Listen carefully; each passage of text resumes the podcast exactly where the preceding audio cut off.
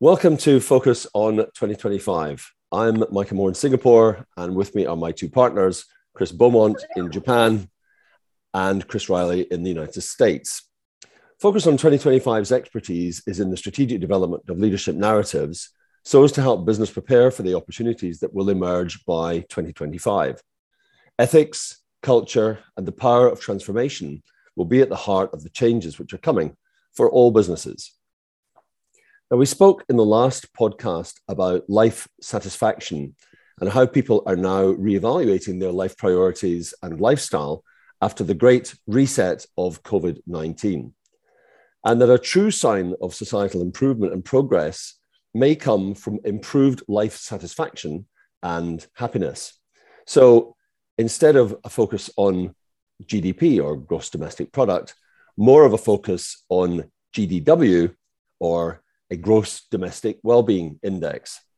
So, Chris Riley, does all of this make sense? I think it makes perfect sense because it aligns society and politics with business needs and people's needs and so forth. It's a complete alignment. Uh, last time we talked about the value of considering well-being as well as economics uh, in the role of business, and, and here what we're talking about is aligning that to social planning and the way we measure society. It obviously reminds me of one of my heroes, Robert Kennedy, but I think it's uh, bigger than that.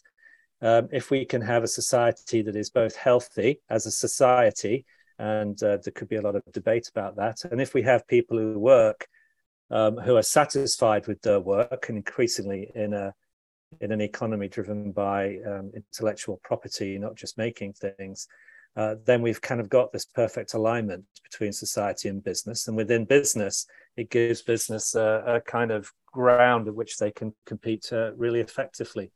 Uh, we're seeing this beginning to be adopted in quite a few countries, um, and it seems to be a very successful way of, of looking at this new era that we're going into after 2025 and seeing what we actually do care about and what actually does make good business and how do we actually compete effectively.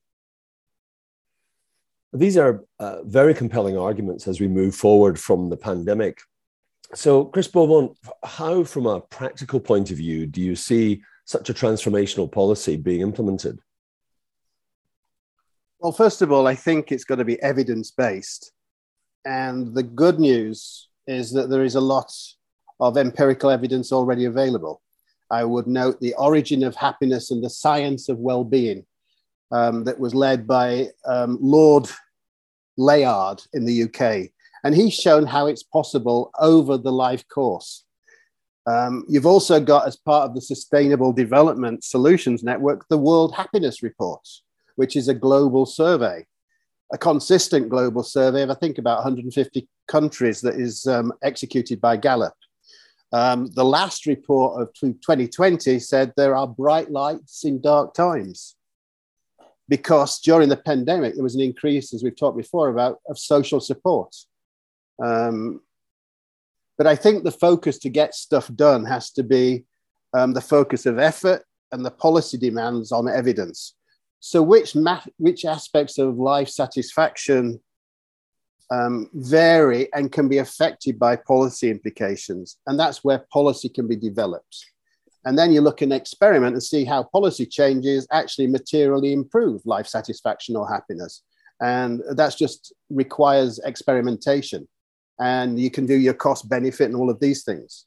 And as Chris has just said, it's not just society, it's also business. You know, we've worked in businesses where we've often said people are the most important assets. Well, actually, happy people are more productive people and your companies are more profitable. And the causation is from the happiness, it's not from the profit. Um, and that's from a big study. I can't remember what it was. Um, but I think, as we've also in the past talked about, that traditional life journeys are going to change, then we've got to assess this personal happiness, the, the physical, the mental, and the societal well being, because that's how people actually connect. And sources of happiness are in a sense, quite intrinsic. Um, and that intrinsic satisfaction means we've got meaningful relationships, we've got purpose, we've enjoyed going somewhere. So it's multidimensional, but it means that we as people, as a whole, individually and society, are better, which isn't a bad thing. So, what's clear in all of this is that a focus on well being and happiness makes for one of the most compelling strategic leadership narratives, which leaders and policymakers need to consider now. Uh, very critical as we head towards uh, 2025 and something we will continue to focus on 2025.